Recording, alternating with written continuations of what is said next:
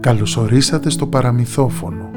Είμαι ο Γιώργος Ευγενικός και μαζί θα ταξιδέψουμε στον κόσμο των μύθων και των παραμυθιών.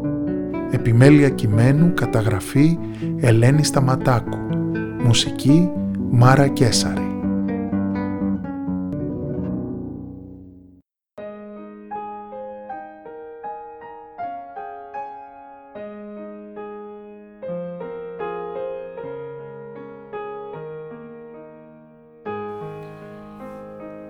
Μια φορά και έναν καιρό ζούσε ένας γέρος που δεν είχε παιδιά. Παρακαλούσε το Θεό να του δώσει ένα παιδάκι. Μας στο τέλος απογοητεύτηκε.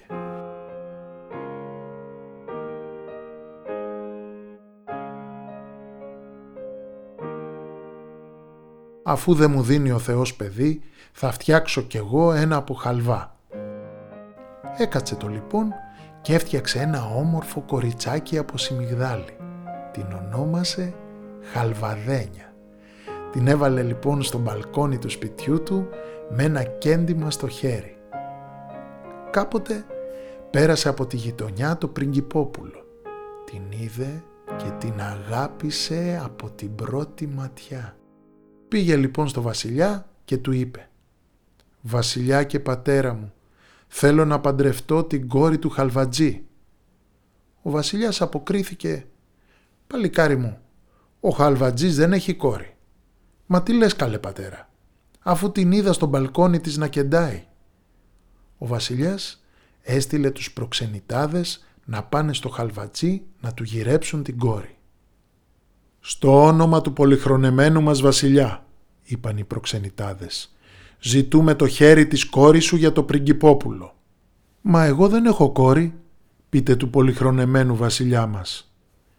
Γύρισαν πίσω στο βασίλειο και είπαν στο βασιλιά «Ο Χαλβατζής μας είπε πως δεν έχει κόρη. Αυτή που είναι στο μπαλκόνι του είναι φτιαγμένη από χαλβά».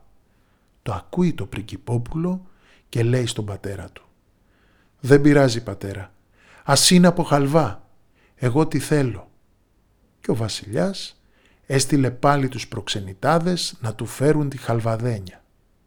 Ο χαλβατζής μόλις τους είδε και του είπαν ότι ήρθαν να πάρουν την κόρη του, είπε «Κοπιάστε στο μπαλκόνι μου να την πάρετε και αν θέλει ο βασιλιάς ας καλέσει και μένα στους γάμους τους. Μόνο θέλω να πω κάτι. Πριν πάτε στο παλάτι, περάστε από το ποτάμι και ρίχτε την χαλβαδένια στο νερό να αποκτήσει ψυχή. Οι προξενητάδες έκαναν ό,τι τους είπε ο χαλβατζής. Την έριξαν στο ποτάμι και το κορίτσι άρχισε να κουνάει τα χέρια, τα πόδια, το κεφάλι, τα μάτια. Πήρε ψυχή και ζωντάνεψε.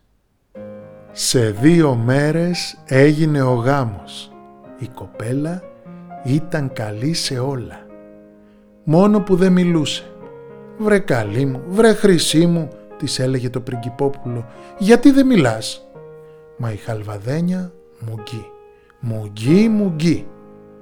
Τα ολόγυρά της όμως πράγματα τις μιλούσαν και τους μιλούσε. Ανέβα τζέρι στη φωτιά, ρίξε το λάδι στη φωτιά να τσιγαριστείς και ο τέντζερης ανέβαινε στη φωτιά και ετοίμαζε το φαγητό. «Μπρίκι μου, μπρικάκι μου, ετοίμασε τον καφέ και βάλ το στην κούπα και πρόσφερε στις φίλες μου». Και το μπρίκι έφτιαχνε τον καφέ, τον έβαζε στα φλιτζάνια και ο δίσκος γύριζε γύρω γύρω από τις καλεσμένες της Χαλβαδένιας και τους πρόσφερε καφέ. Αυτά τα παράξενα νέα για τη γυναίκα του βασιλιά διαδόθηκαν γρήγορα σε όλο το βασίλειο. Έφτασαν λοιπόν κοπέλες, γέροι και παιδιά να δούνε τη χαλβαδένια. «Έλα τηγανάκι μου», είπε η κοπέλα, «ανέβα στη φωτιά να τηγανίσουμε ψαράκια για τους καλεσμένους μας. Πέντε δακτυλάκια πέντε τα ψαράκια. Άλλα πέντε δαχτυλάκια, δέκα τα ψαράκια. Έλεγε η χαλβαδένια και οι κοπέλες, οι γέροι και τα παιδιά έτρωγαν τα ψαράκια.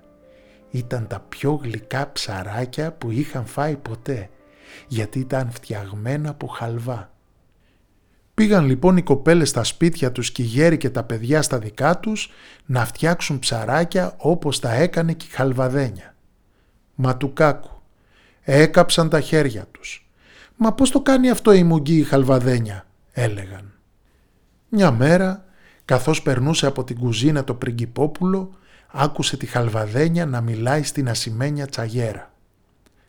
«Έλα τσαγέρα μου, βάλε μου στην κούπα μου τσάι» και η τσαγέρα της είπε «Μα τη μητέρα σου την άσπρη ζάχαρη, μα τον πατέρα σου το σιμιγδάλι, γιατί δεν μιλάς στον πρίγκιπα» Τότε άνοιξε ο πρίγκιπας την πόρτα και είπε στη χαλβαδένια «Μα τη μητέρα σου την άσπρη ζάχαρη, μα τον πατέρα σου το σιμιγδάλι, γιατί δεν μου μιλάς» «Καλά, καλά», είπε η κοπέλα με γλυκιά φωνή σαν σιρόπι στο πρικυπόπουλο. «Σ' αγαπώ, αλλά ήμουν μαγεμένη από την ομορφιά σου και την αντριοσύνη σου», του είπε χαμογελώντας εκείνη και του έδωσε ένα γλυκό φιλί στα χείλη. Και από τότε έζησαν ευτυχισμένοι σαν σιμιγδάλι και ζάχαρη ενωμένοι.